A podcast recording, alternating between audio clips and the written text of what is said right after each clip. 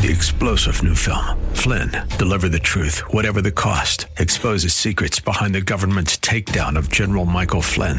Flynn knew what the intel world had been up to. He ordered the first audit of the use of contractors. This set off alarm bells. He told the truth. He was the most dangerous person for Donald Trump to hire. They had to get rid of Flynn.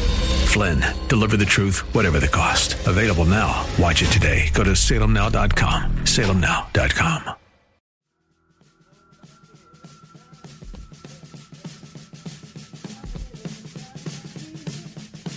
We're back for hour two, 606. I'm Randy Corporon, your pumped up purveyor of principled, passionate patriotism, and so glad to have you here. Phone lines have been hot. Appreciate that. People are asking about the December Arapahoe Tea Party meeting. There will be none, but we are having a Christmas party on December 7th at a different location.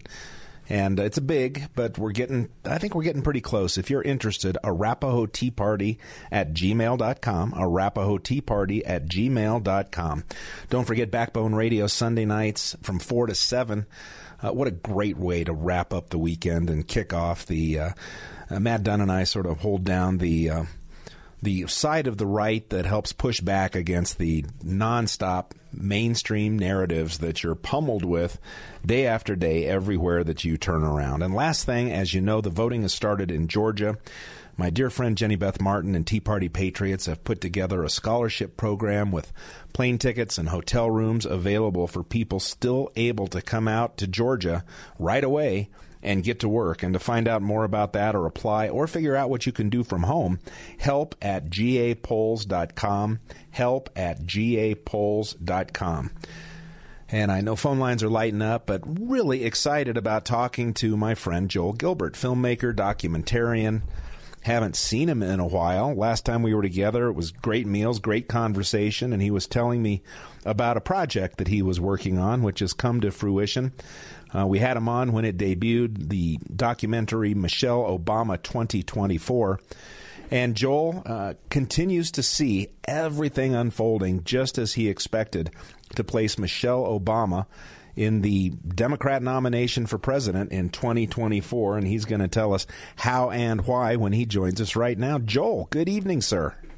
Okay, great to be back. Thank you, Randy. Better believe it. Uh, obviously some of your bigger hits, Trayvon Hoax and um, Dreams from My Real Father, wonderful. But right now, everything is all about 2024 now that we're past these midterms. So talk to me. Well, I think uh, it's been pretty clear, even since the summer, there was a tremendous amount of talk that all the Democrats are dissatisfied with Joe Biden. They think uh, he's too old. He's uh, not somebody that can carry the party into 2024 when he'll be 82 years old and serve until he's 86. They're all saying that he's a liability. Now, that's pretty astonishing for someone that got 81 million votes, who just two years ago was the most popular politician ever in the history of the country.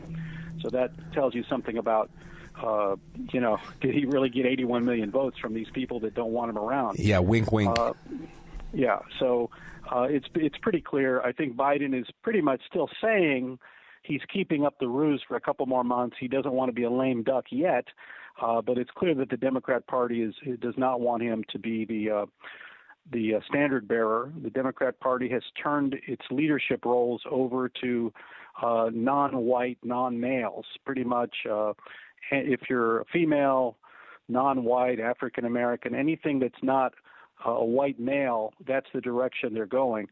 And uh, it's clear, I think, and I set out the case in Michelle Obama 2024. It's both a film, you can watch it on salemnow.com, and it's also a book on uh, which you can get on amazon.com. And uh, Michelle actually just came out a few weeks ago, right after the midterms.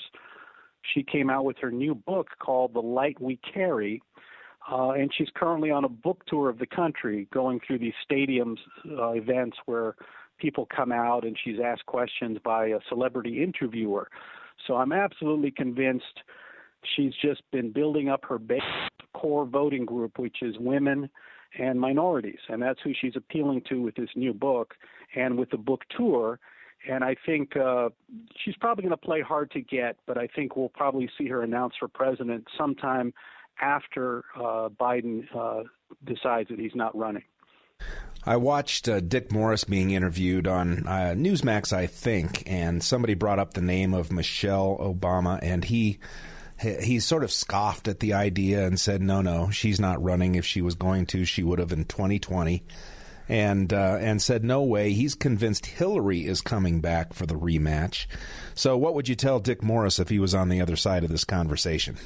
Yeah, look, Dick Morris is pretty much obsessed with Hillary Clinton. He's been obsessed with her for 30 years and he always says that she's always hanging around and he, he's always got something to say about her. But Hillary Clinton uh, has no support in the party. She's she's been the nominee. She's lost. Uh, she clearly has said she's not running. She doesn't have a base of support. She's an older white lady at this point. So Dick Morris is just wrong. Michelle Obama is playing all her cards just right. She's been on social media, developing her audience, uh, kind of that Oprah Winfrey crowd. She's working on women, she's working on developing minorities. Just look at her Twitter account, it's all political, or it's working on developing constituent groups. Uh, so Michelle is pretty much playing her cards with this second autobiography. It's called The Light We Carry. It's kind of like a ruse. It sounds like it's a self help book, but I read the book, and it was actually uh, written by the same ghostwriter who wrote her best selling autobiography called Becoming. And this book is simply a second autobiography. It just goes through all her personal life stories chronologically. It gives one or two life lessons, but it's really just a, a repositioning of Michelle because the Becoming World Tour that went to 35 stadiums got cut short by COVID. She wanted to continue it for another year or so. So this is a way to get her back out there, relating to her audience, uh, keeping her name in the news. And I think she's going to, you know, reluctantly say, well, you know, you know, I didn't want to run for president, but uh, you know, I love this country and I love your children, so I'm going to consider it and I'm going to form a committee. I think that's the way she's going. And Dick Morris just uh, doesn't get what she's up to. I've been following the Obamas for 10 years, and Michelle, very clearly, you've seen in my film, she says, uh, Barack and I don't do anything incidentally. There's always a strategy.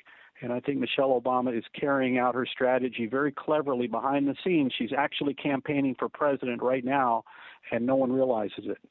My wife and I were uh, privileged to get an early copy of Michelle Obama 2024 uh, before it was released. And so we've gotten to see the different ways in which you point out that the Michelle Obama life story, much like her husband, is really a fraud.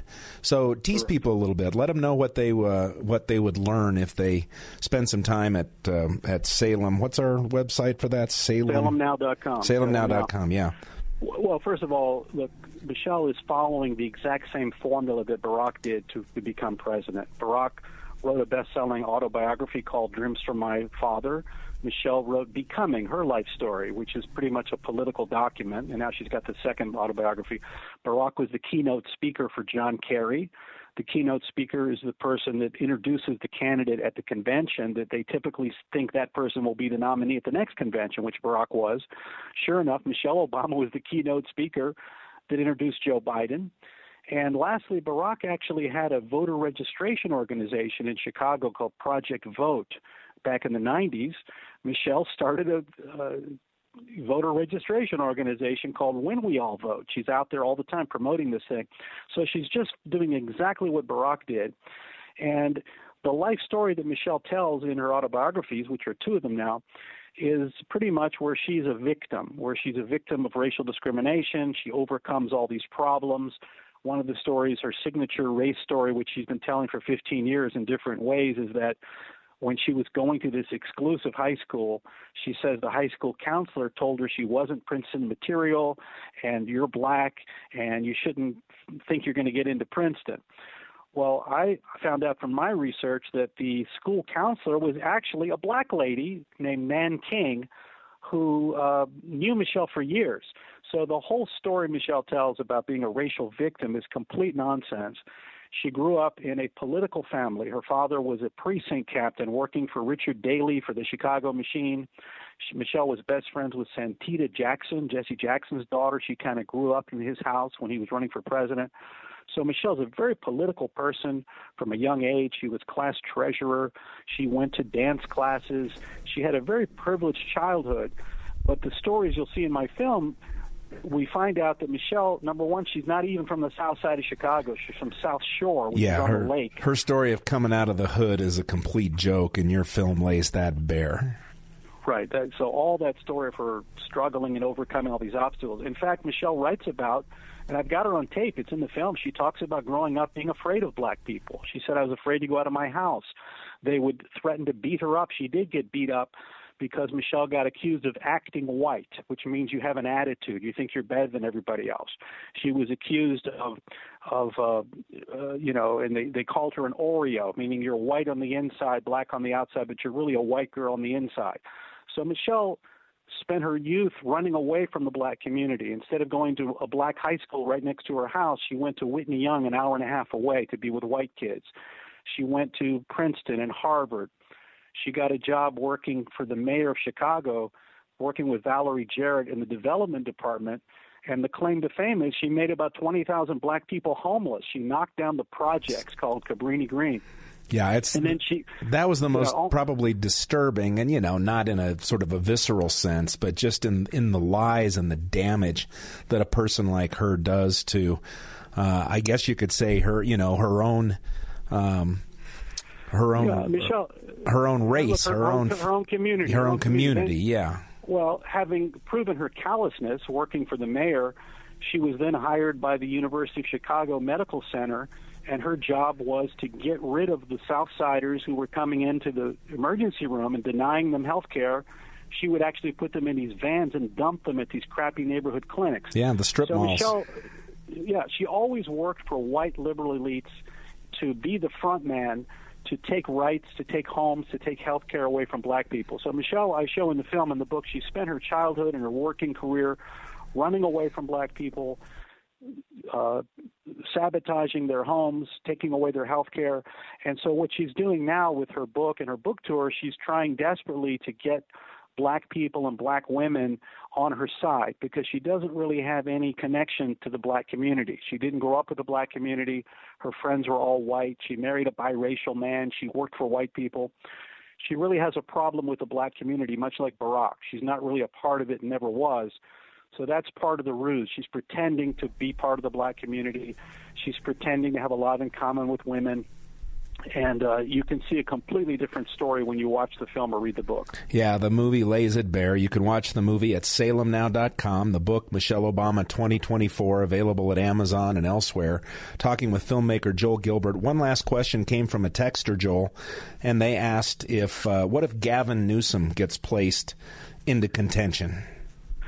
Look, no one has a shot against Michelle. Gavin Newsom is not even that popular in California. He's not a, a politician that has any, uh, you know, massive popularity. Michelle is the most popular person on the planet. She, as soon as she announces, everyone else will drop out, or know, even if they did run, they'd have no chance. So, Michelle is uh, setting herself up nicely to to get the nomination, and she's definitely uh, the, preparing for it for many many years under the radar. And uh, I think Democrats are going to be very, very happy when, when she does announce for president. Just checked on Twitter. Gavin Newsom, 2 million followers. Michelle Obama, 22 plus million followers.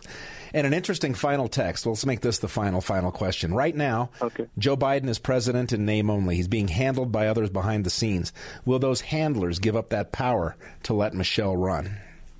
Uh, Michelle Obama is very much uh, a person who's never had an original thought. She simply repeats whatever the party is saying, whatever other people are saying. She kind of goes with the program. So uh, the globalists and those writing Joe Biden's teleprompter are going to have no problem with Michelle Obama. She's down for the program. She doesn't have any original ideas of her own, and she wants to go with that leftist program that she's pushed all her life. By the way, she has 100 million social media followers if you include Instagram, sure. Facebook.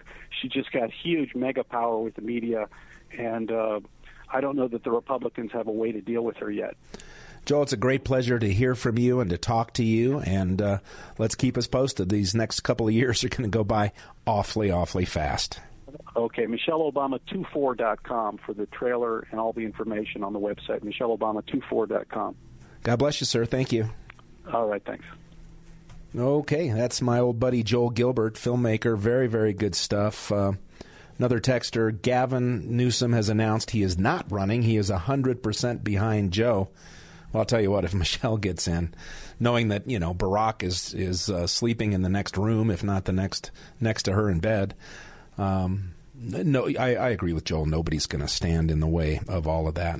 Good news for everybody. I was filling in for Steffan last week and had been called the week before, but I was out of town. So, because uh, he's been gone for over two weeks. And um, confirmed for sure, Steffan will be back in the saddle Monday at his regular time, 4 p.m the return of Steffan Tubbs to the Steffan Tubbs Show. Glad my buddy is feeling better. Anyway, it's 621. We're going to take a break. And uh, now, with no distractions, when we come back, we will have a little fun with some of the Irene Cara tribute music. We will listen to the just evil, evil, evil doer Joy Reid from MSLSD on Thanksgiving and then play in its entirety in bite sized pieces Rush's, the truth about Thanksgiving. We'll do that before the show is over, so you got to stay right there. I'm Randy Corporon at 710 KNUS. Text the studio directly on the 710 KNUS app. Get it free at the App Store or Google Play. All right. I really want to have a little more fun with Irene Cara today. She passed away at 63. No cause of death. Always makes me wonder if she was jabbed, is it a heart issue, a blood clot issue? Those seem to be the, the main things. People are asking and texting about the Died Suddenly documentary, which is out there and exposes what, uh, what they're finding when they're doing autopsies. Uh, these massive clots. And I, my wife and I have not watched the documentary yet to answer the texter's question, but I've heard it has uh, been watched by I don't know eight or nine hundred thousand people so far, and something that I definitely want to see. But I want to pay tribute to a what for me was a happier time. Music was just lighter and fun and made you want to dance, and it just the things that were going on in the world at the time never quite felt that way. Do you remember this? Well, actually, let's do this one. Little duet with Andy Gibbs.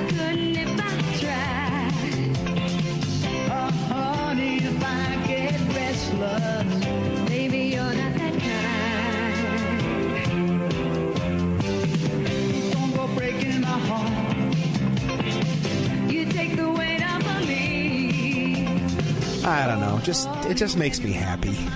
Indulge me. I don't do that very often. And Irene Cara was not like a superstar that, you know, stuck in my mind or was hanging up on my wall or anything else. But when I, I don't know, when I heard of her passing, just another person dying too soon. And then I remembered some of those great songs. I just wanted to share them with you tonight. Uh, before we do some of this audio that uh, Luis Gonzalez worked so hard to put together tonight, there's a ton of it. I just want to finish my comments on this Save Colorado project. They they say they're getting together noon on Monday at the Colorado GOP office, 5950 South Willow. And they're they're just saying things that I am I, I think there's another side to the story. After public, re- publicly rejecting America First top line candidates, Republican Chair Kristi Burton Brown promised her center left candidates were the solution. Listen, Kristi does not pick the candidates, she doesn't reject them. I criticized her the, the moment she came out and said Tina Peters shouldn't run just because it's not her place to do that. But as far as running an assembly, as far as supporting the candidates who were in the primary, all of them, and then supporting the candidates who emerged from the primary, I, I just I don't know how you knock her. And listen, I'm not saying if she decides to run again, she shouldn't be challenged and let the best man or woman win. But I guess I wish that groups like this would contact me or somebody who's learned a lot over the last few years about how all of this works because the energy needs to be on getting bonus members elected in January and and being ready to vote from the Central Committee for new leadership if that's what you want in the Republican Party in March. And Kristi hasn't announced yet that she's even whether she's even going to run. So I don't know. It just seems premature. And, and listen, I encourage everybody who's active to to exercise their rights in whatever way makes them feel they're going to accomplish the most good. I, am not opposed to it. I just think there's a lot of misconceptions out there, misunderstandings, and and not complete truth telling going on, and, and maybe not intentional. People only hear what they hear, and therefore know what they hear. And um, I am all for continuing to build and restore the Republican platform to the prominence prominence it deserves in the decisions that are made by leaders and candidates alike. 100% for that but man, there's just so many different groups, and and if you know if there's a if there is an actual press conference or whatever they're doing on November 30th, and only a few people show up, then it just weakens that effort as well. So we need a like a clearinghouse of organization to for people to talk and and make decisions and uh, and then use the time the line that exists to maximize our efforts and uh, maybe I'll be surprised by Save Colorado Project. I don't know. But um, I guess we shall see. That's about all I need to say about that. In the polling, it's very, very clear. Ronna McDaniel loses to both Mike Lindell, the pillow guy, and to Congressman Lee Zeldin. Lee Zeldin also beats Mike Lindell in head to head competition. And um, we do know for sure that Ronna McDaniel is running again after saying she would only go for two terms, she says that enough people on the RNC have encouraged her to just finish this out between now and the presidential election uh, that she's decided to run. So I am guessing that that's a winning position for her. I have not come out in support of anybody. Haven't had my conversation with Lee Zeldin yet, and uh, uh, but I think these are all healthy healthy activities and healthy behaviors within a political party to actually be paying attention this early after a, a successful but still heartbreaking election and uh, and be looking ahead and not just waiting till the day of or the week before to get active and aggressive those those things are very very important and to me shows tremendous interest in and energy still behind the party, both on the state level and the national level, and that's very, very important. And I guess while I'm on this piece, the last thing I'll say about it is I am very excited. Next year is the opportunity to continue to purge these school boards of these woke leftists, um, elect people to city councils and other off year positions.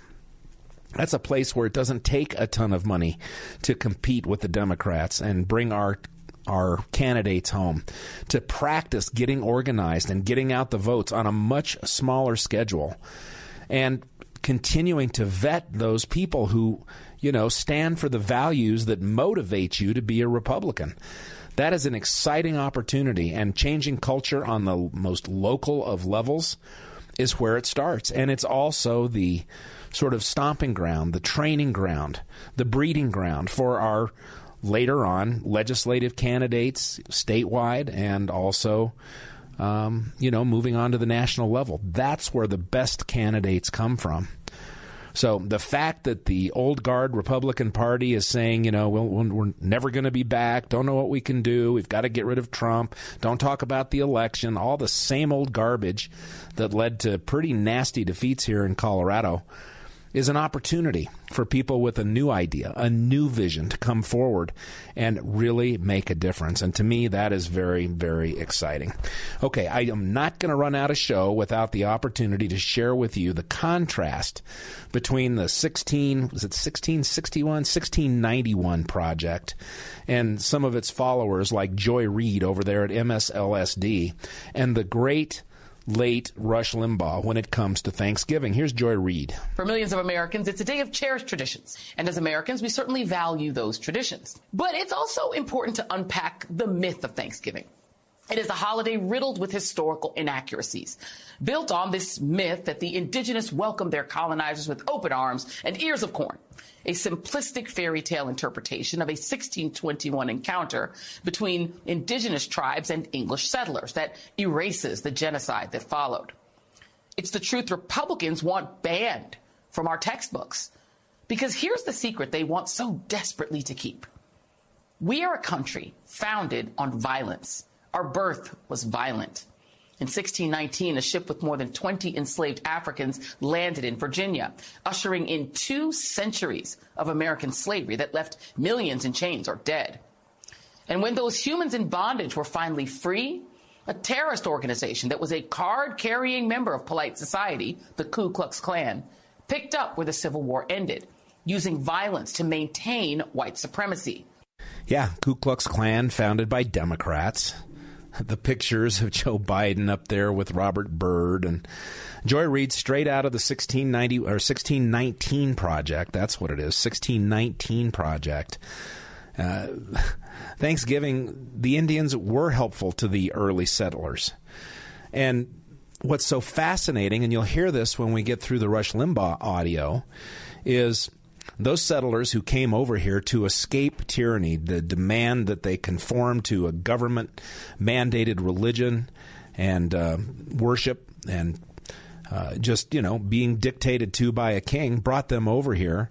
And the Indians they were they were not a threat to the Indians. The Indians taught them how to fish taught them how to uh, farm and and raise food. And and those who survived uh, well, I'll let Rush Limbaugh tell you the story because it is really, really good. The true story of Thanksgiving. The story of the pilgrims begins in the early part of the 17th century. The Church of England under King James I was persecuting anyone and everyone who did not recognize its absolute civil and spiritual authority. Those who challenged ecclesiastical authority and those who believed strongly in freedom of worship were hunted down, imprisoned, and sometimes executed for their beliefs. A group of separatists first fled to Holland and established a community. After 11 years, about 40 of them agreed to make a perilous journey to the New World, where they would certainly face hardships but could live and worship God according to the dictates of their own consciences. On August 1st, 1620, the Mayflower set sail. It carried a total of 102 passengers, including 40 pilgrims led by William Bradford.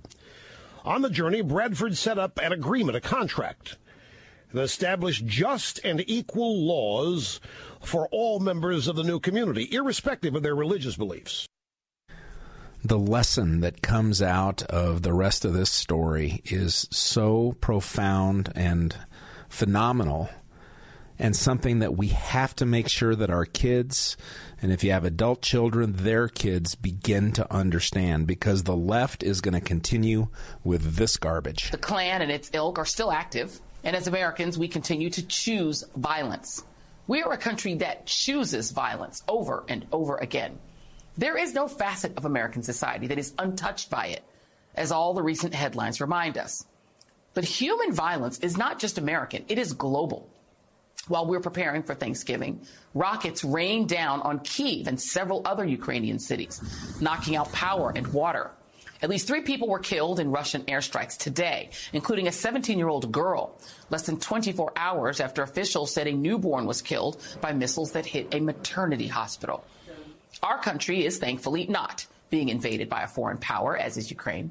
But it is not engaged in a, and it's not engaged in a civil war like in Yemen. And yet, our people are facing the same types of weapons that these people are facing in war just unbelievable how out of touch, how egregiously.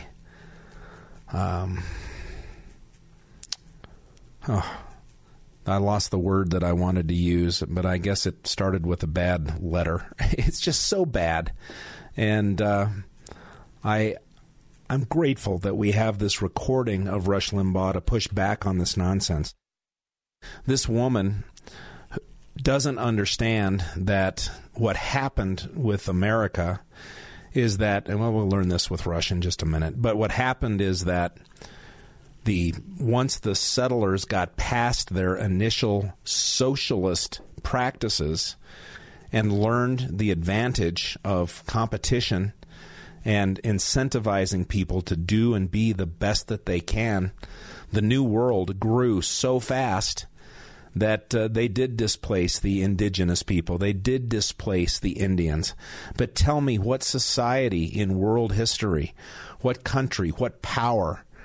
I mean, this is how worlds and and frontiers are created.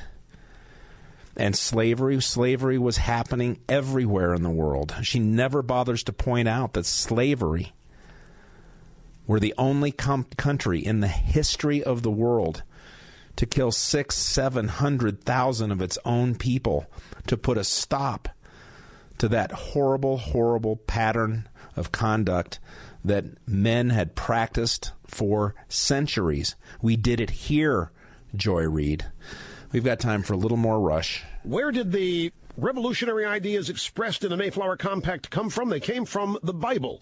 The Pilgrims were a people completely steeped in the lessons of the Old and New Testaments. They looked to the ancient Israelites for their example.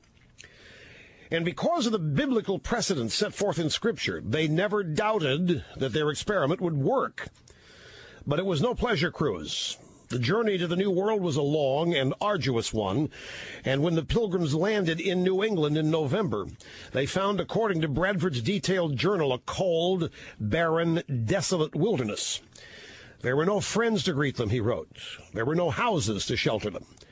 There were no inns where they could refresh themselves, and the sacrifice that they had made for freedom was just beginning. During the first winter, half the pilgrims, including Bradford's own wife, died of either starvation, sickness, or exposure. When spring finally came, Indians taught the settlers how to plant corn, fish for cod, and skin beavers for coats. Life improved for the pilgrims, but they did not yet prosper. And this is important to understand because this is where modern American history lessons often end. Thanksgiving is actually explained in some textbooks as a holiday for which the pilgrims gave thanks to the Indians for saving their lives, rather than as a devout expression of gratitude grounded in the tradition of both the Old and New Testaments. Here's the part that's been omitted.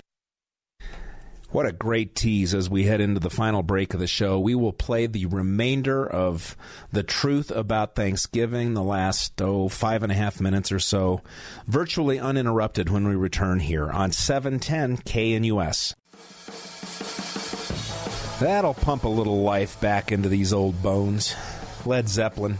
But we do want to finish our tribute to Irene Cara, who passed away today, 63. No cause of death that's been released. And every time this is happening now, it causes me to wonder were they vaxed? But man, oh man, in her prime.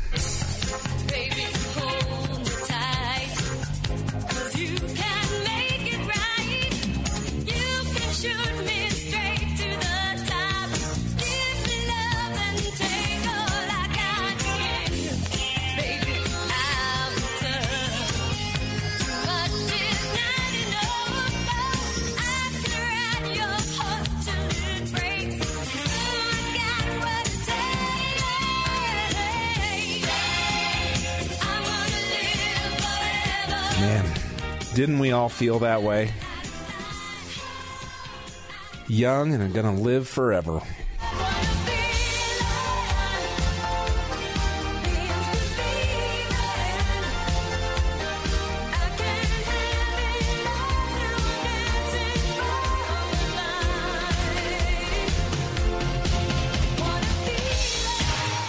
All right, I feel better.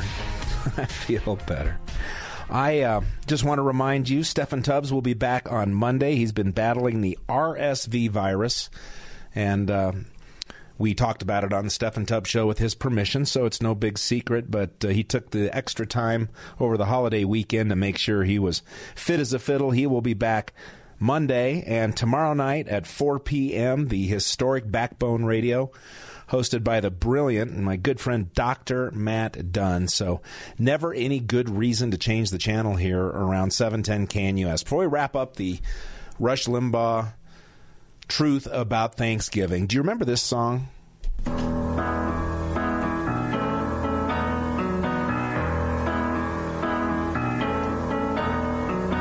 When you're alone and life is making you lonely, One of those songs that I just, you know, know the words, can sing the melody, and and uh, uh, I think it was 1964, so I was five years old. When you hear a song you like at that age, it gets implanted. But here's what Irene Cara did with that very same song.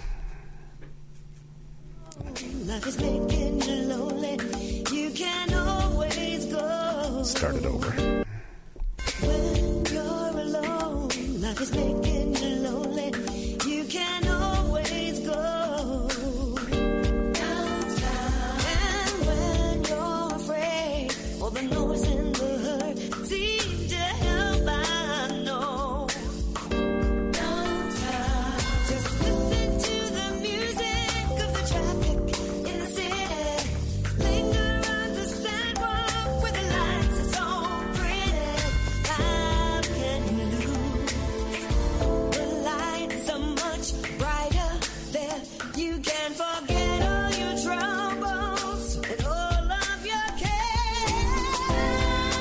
I don't know. I'm sorry. I like the classics.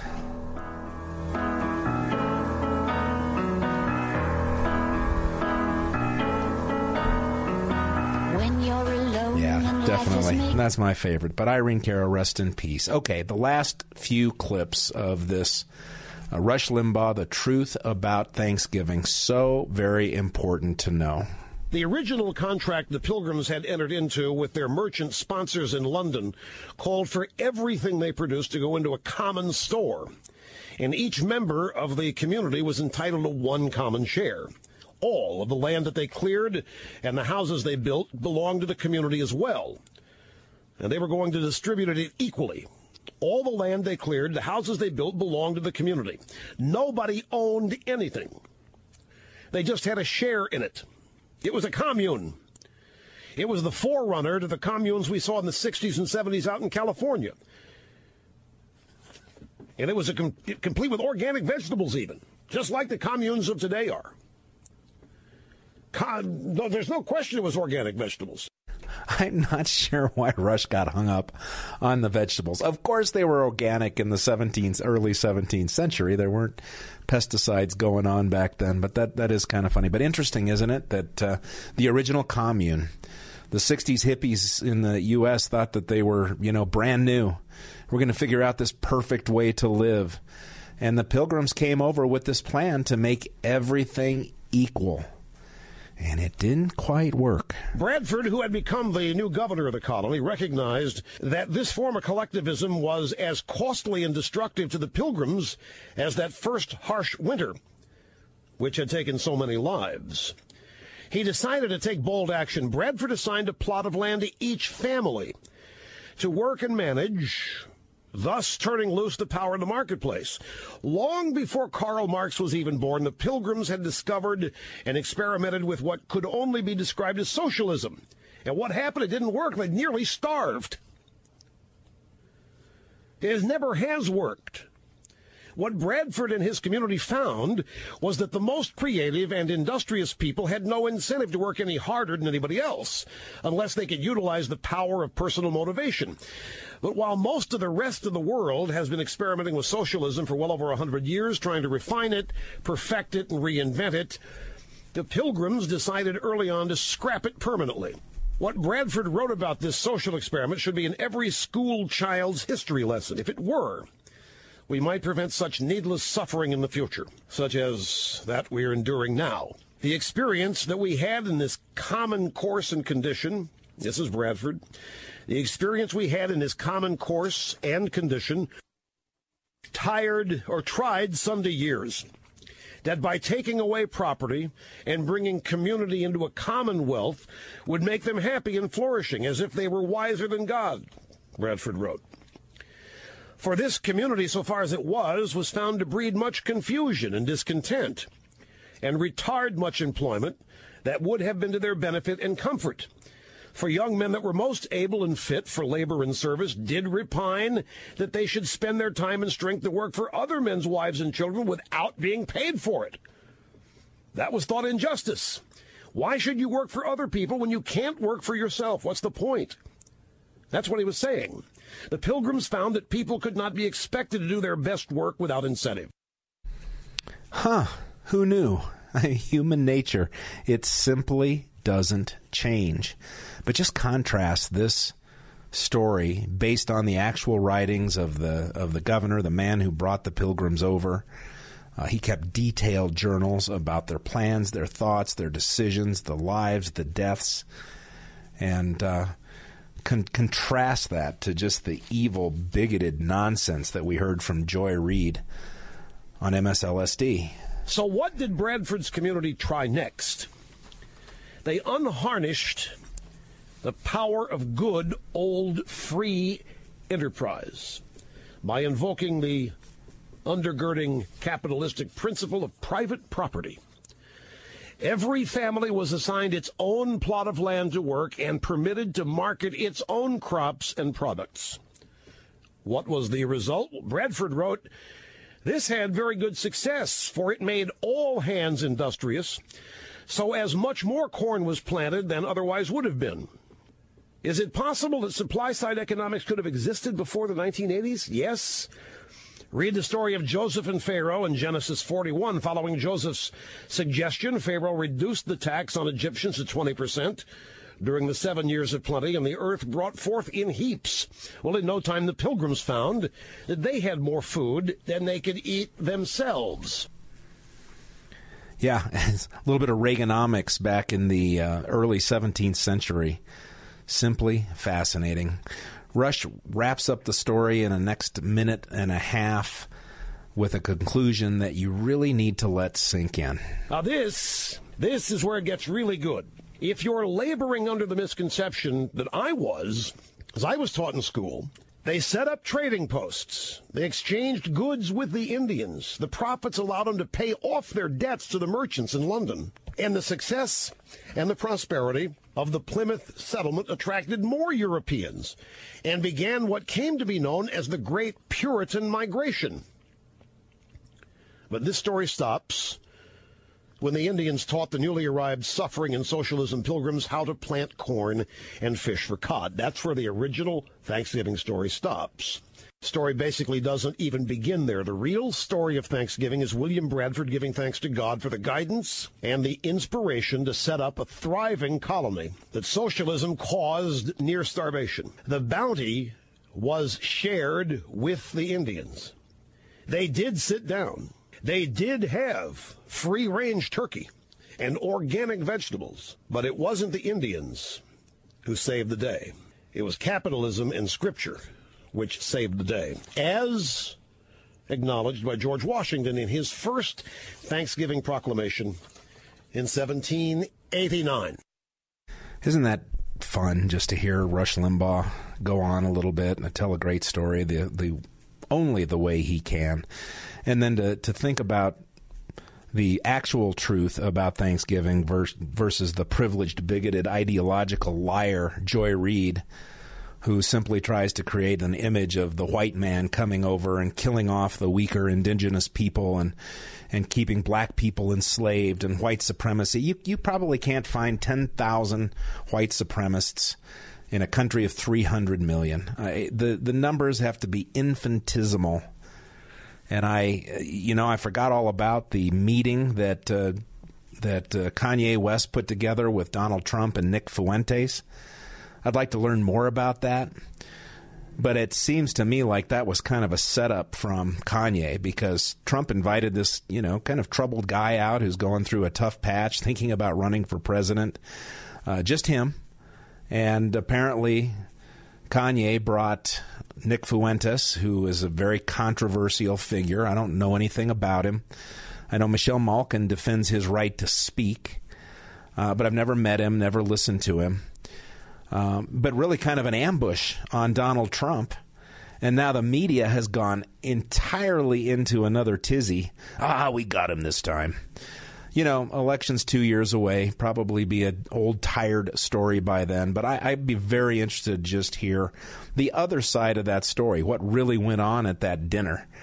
Uh, did Donald Trump somehow embrace a Nick Fuentes? I will bet you a thousand of Luis Gonzalez's dollars that he did not. And uh, Luis said he'd put up the stake. So if anybody wants to take me up on that, you know how to get a hold of us. I hear the music in the background, not a minute too soon, because um, I don't know if the tryptophan just kicked in late, but uh, I'm ready to go home. I hope you'll stick around. The uh, nighttime pro- programming here, especially starting at 8 o'clock, gets very, very interesting. Of course, Dr. Matt Dunn tomorrow, 4 to 7 with Backbone Radio. I'm Randy Corporon. Always remember, please never, ever forget God loves you. So do I. Embrace your family, embrace your friends. Remember, this is the Thanksgiving weekend. And bottom line is this. I just want to say from the bottom of my heart, I'd like to take this chance to apologize to absolutely nobody. Three star general Michael J. Flynn, head of the Pentagon Intelligence Agency, knew all the government's dirty secrets. He was one of the most respected generals in the military. Flynn knew what the intel world had been up to, he understood its funding. He ordered the first audit of the use of contractors. This set off alarm bells. The explosive new documentary, Flynn, Deliver the Truth, Whatever the Cost, uncovers the facts behind this scandal. Flynn told the truth. He was the most dangerous person for Donald Trump to hire. I find out the worst enemy that I'm going to face in my life is right here in America. They took my assessment and they wanted me to change it. And I was like, I'm not changing it. They had to get rid of Flynn with in depth interviews, archival footage, and never before seen personal records of the man behind the headlines. I just felt like I was drowning. Flynn, deliver the truth, whatever the cost. Available now. Watch it today. Go to salemnow.com. Salemnow.com.